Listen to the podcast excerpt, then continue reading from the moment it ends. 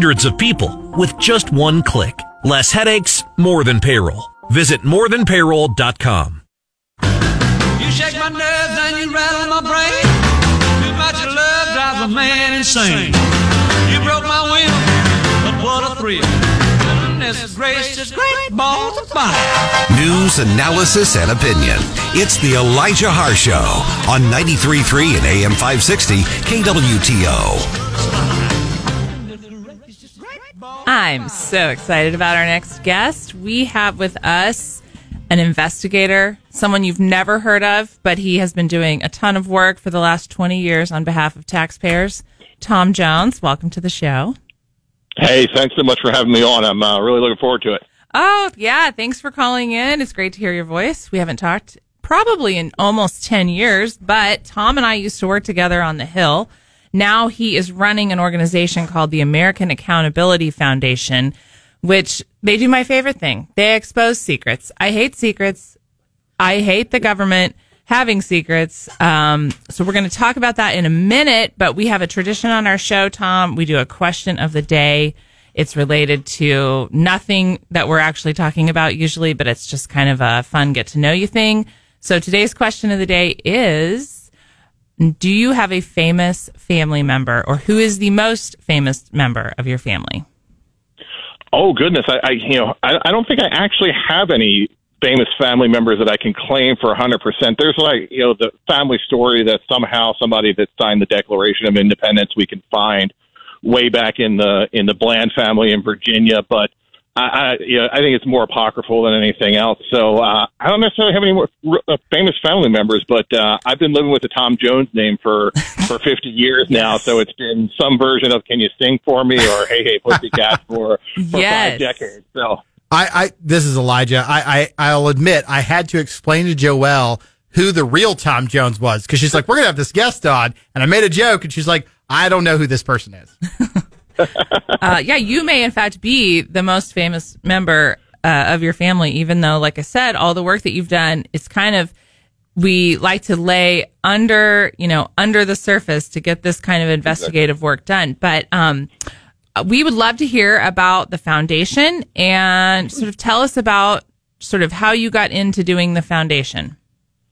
Sure. So I used to work on campaigns. I was, you know, opposition researcher guy. I was the guy that, you know, dug up information on either my clients or their opponents and put together reports and, and helped kind of tell a story about candidates.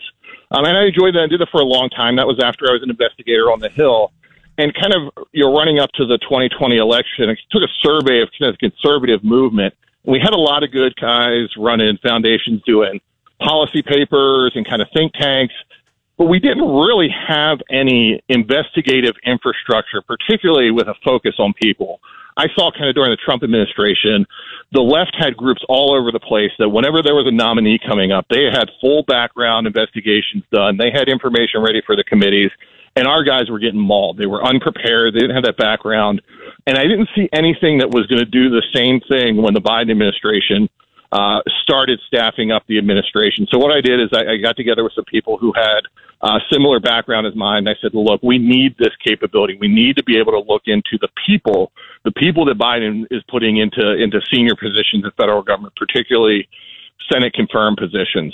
So we built out the American Accountability Foundation. We stood it up in uh, in March of twenty twenty-one, and our focus from then has been relentlessly focusing on investigations and relentlessly focusing on the people.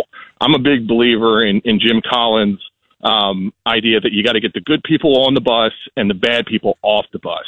A A F's focus is getting the bad people off the bus so that we have a government that serves the American people, not the special interests. So that's that's how we got stood up, and that's kind of been our focus for uh, really the last three years.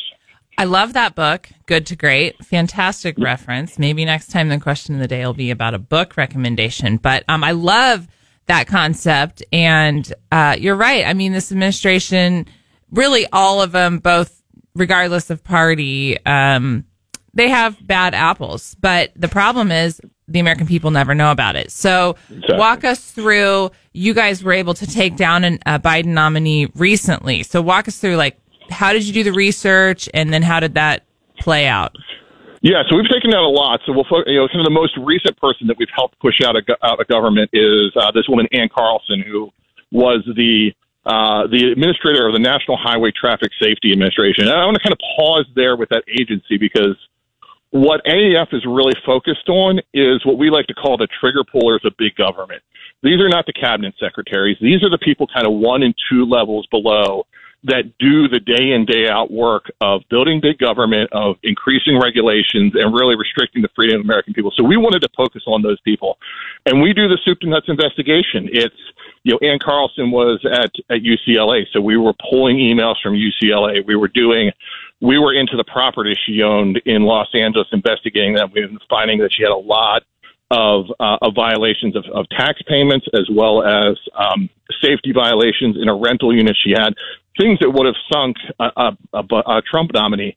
So we go out and we put together, you know, I don't like the word dossiers, because that sounds kind of like all, you know, spy thriller stuff, and that's not really what we're doing. We're putting together background reports, and then we're sharing them with reporters, with staffers on the Hill, so that they can really fully build out uh, the questioning of the nominee. And for Carlson, you know, she was she was never able to get confirmed. She got pushed back into the agency as a civil servant and eventually had to leave because she didn't have that heft of a Senate confirmation. And as you know, that's a big deal. When you've been Senate confirmed, that's, you know, that's a that's a legitimate seal of approval from the United States Senate. If you don't have that, you're really hobbled, and you don't have the juice within the administration to really push the initiative. So Carlson just left uh, a few weeks ago. Look, this isn't just us. We've got, you know, champions on the Hill, Ted Cruz, Mike Lees, those kind of guys um, who are really, you know, driving this. But we're We really want to be that tool that says, hey, we're going to go in and do that deep dive research that nobody else does. Um, but we've been doing that with a lot of people, A T F, Office of the Comptroller of the Currency,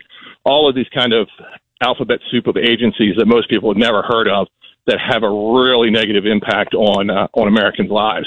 And it doesn't, you know, it doesn't end in D C. You got a lot of stuff, a lot of bad stuff, a lot of bad people in state government. I'd love to talk about that a little bit too. Oh yeah, I love that idea. We will definitely get to that.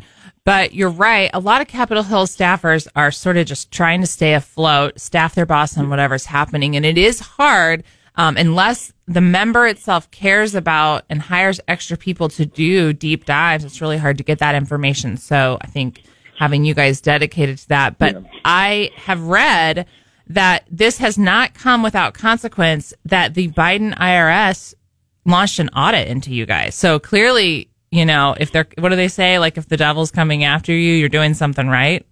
Yeah, if you're not taking flack, you're not over the target. And that's, yeah, that's, I think, ex- exactly so, what we're seeing with this I R S audit. Yeah, what are they doing?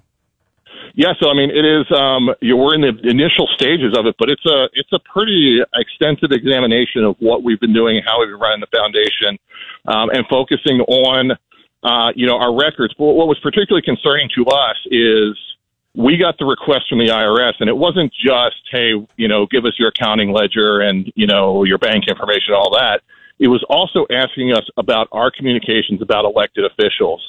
And that really told us that this was political. This wasn't like, you know, hey, are you sending out, you know, your your tax forms on time? This is about, we don't like what you're saying, and, and we don't like who you're saying it about. And it's really, I think there's one person, I think, who, who gets most of the blame for this. It's Sheldon Whitehouse from Rhode Island, who has made it his life's goal to weaponize the I R S against nonprofit organizations, but only against nonprofit organizations on the center right. The Pro Publicas of the world, the Accountables dot U S, those groups get no oversight and no focus from Sheldon Whitehouse. It's, you know, my group and, and groups like the you know, other groups like ours that that have the I R S coming in and doing this audit. And look, I you know, I had a friend of mine tell me when we were kind of talking about this at the beginning of the process, she said, look, the process is the punishment. You're probably not going to lose your C three status, but you're going to spend tens of thousands of dollars. You're going to spend hundreds of hours of time, and you're going to get diverted from, from what your focus is. And that, you know, look, part of, part of that's true. Like I, there, I, you know, I got to sit on phone calls with the I R S and go over stuff. That's time I'm not doing calling people that used to work with nominees to find out information about whether somebody's qualified for the position that they're holding. Um, so really the process is the punishment. I think we're going to be okay.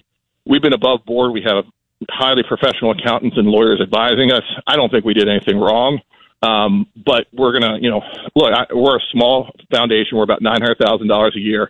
we're going against a multi-billion dollar federal agency, and it's uh, it's pretty daunting. And what, you know, I'll be okay. I got a lot of people that support me. What I'm really worried about is the small foundation in a local county that's investigating its school board because they're concerned about C R T in their local public library, and they get slapped with this, and they don't have the resources to fight back. And that's how those people get shut down.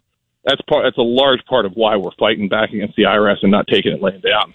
I mean, it's it's really outrageous. You guys have been around three years. Clearly, you made some people angry, but I mean, it's definitely a harassment type thing. And I think you yeah. had a couple senators come to your defense. Yeah, J D. Vance and Mike Braun were on top of this right away because I think they realized that this is, you know, this is just another symptom of this increased weaponization of government. And, you know, if they can come after us, and look, I mean, I'm not, I'm not a big deal, but like I've worked in Washington for the better part of twenty years. Like, I, you know, I, I have a way to fight back on this, but if they can come after us and they can knock us down, they're going to go knock down the little guy. Uh, and Vance and Braun were all over that, pushing back against it. And really, um, kudos to them, because we need that kind of support that says, hey, look, this is, this is political, and the U S Senate's not going to, not going to let it pass without, uh, pushback. All right. Tell me about your state level work.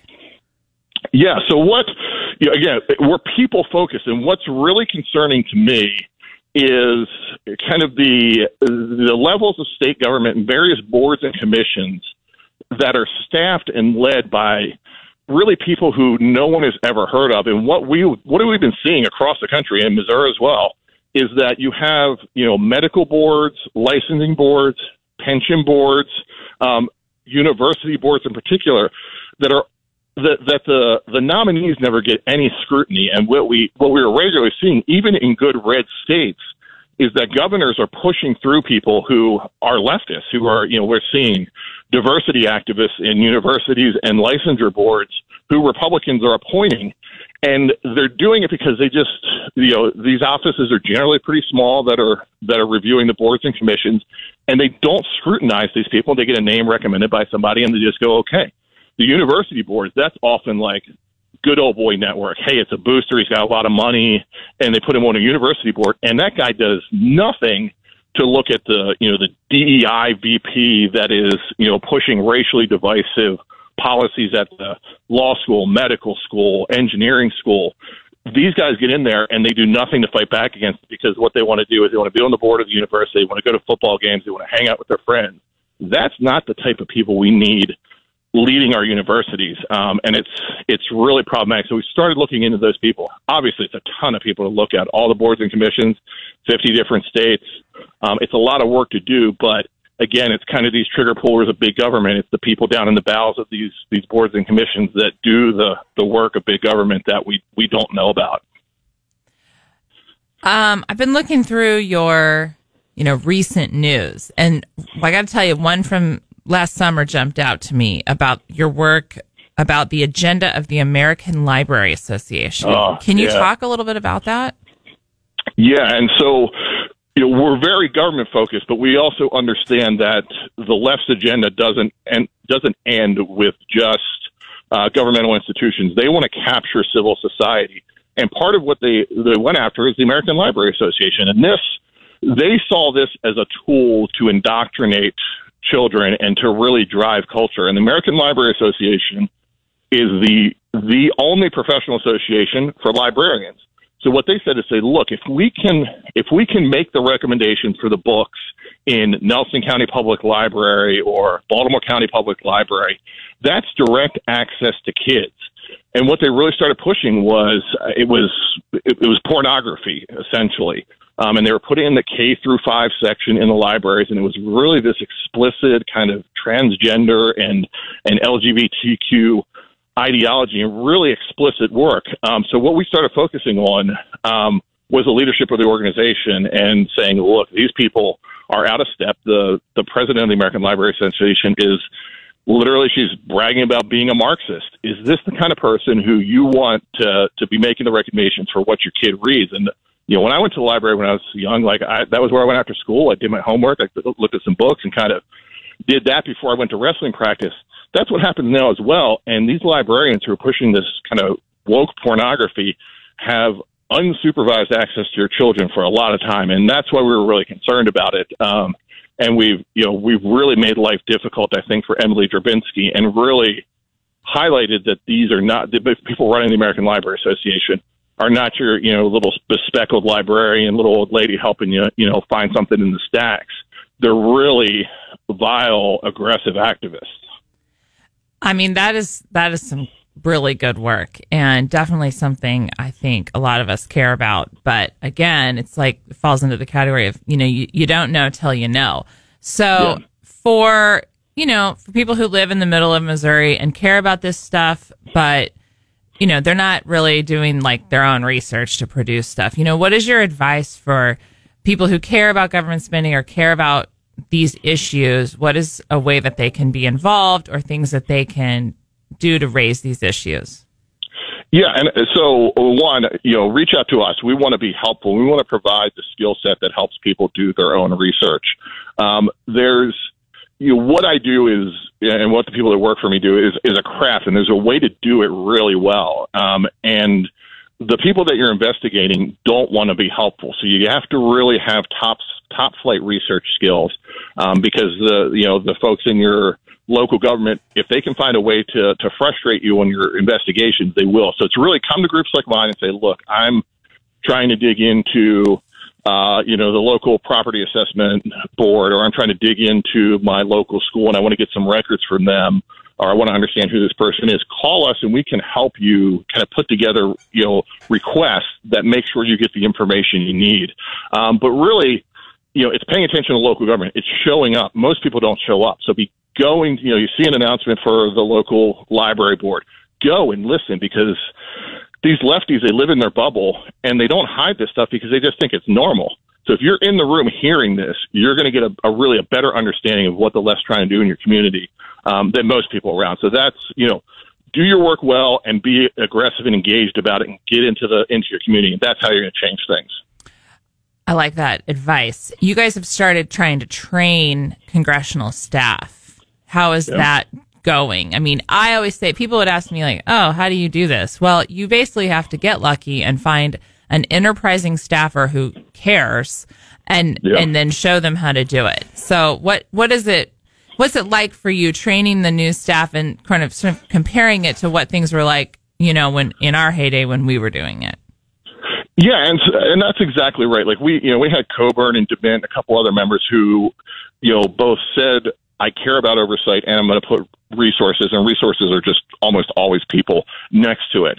What we've started to say is, look, we want to we want to help people find a path into oversight. Nobody, you know, my experience has been is no one ever comes to the Hill and says, I want to be an investigator. They all come to the Hill, they want to be legislative assistants, they want to be communications people, they want to maybe be in fundraising, but everybody kind of stumbles into research because they find out that, like, they actually like doing this work. So what we've been trying to do is both introduce people to oversight, show them how it can be a force multiplier for their work, but then also give them the toolbox of, like, here's how to write a demand letter to an agency. Here's how to question a witness. You know, don't give your boss five minutes of, you know, written out speech and have him drone on. Teach him how to ask a question, ask a follow-up, and ask a third probing question to really expose people and, and kind of get the information out of them. So we've had, we've had a lot of good uptake on this. We've done Uh, five of these. Uh, we take people off campus, we lock them in a room, and we bring in former staff directors, former general counsels, and we say, here's how you have to do these things. Here's how you can be effective. Here's how you can hold these agencies accountable. Um, and it's really, it's it's paid dividends, and we've got a lot of staffers who are like, hey, I, I want to do this. I think it can help my boss. Um, and it's more than just, hey, writing a letter to, you know, a committee and then kind of leaving it. It's really kind of putting together an oversight agenda that that you know, changes the shape of the debate. Love it. Thank you so much for calling in. Before we let you go, well, and thanks even more for all the work that you're doing. Really appreciate it. And uh, before we let you go, how can uh, how can we find you online and track the work that you and your foundation are doing? Sure. So Twitter is the best place, and we are Exposing Biden on Twitter. Um, and then our webpage, we, we're posting our reports, we're posting our information, and our webpage is American A F dot org, um, and that has all our great information. Um, and then I have my contact information if you uh, you know want to get to me. Uh, I'm on there as well. But the Twitter is is where we're putting stuff out every day, and then you know, our, our homepage on the internet um, is putting all our reports up there. All right. Well, thank you. And thanks for calling in. Hey, thanks so much for having me on. I appreciate it. Good talking to you. You too. All right. We'll be right back. We'll answer the question of the day. Stick around for that.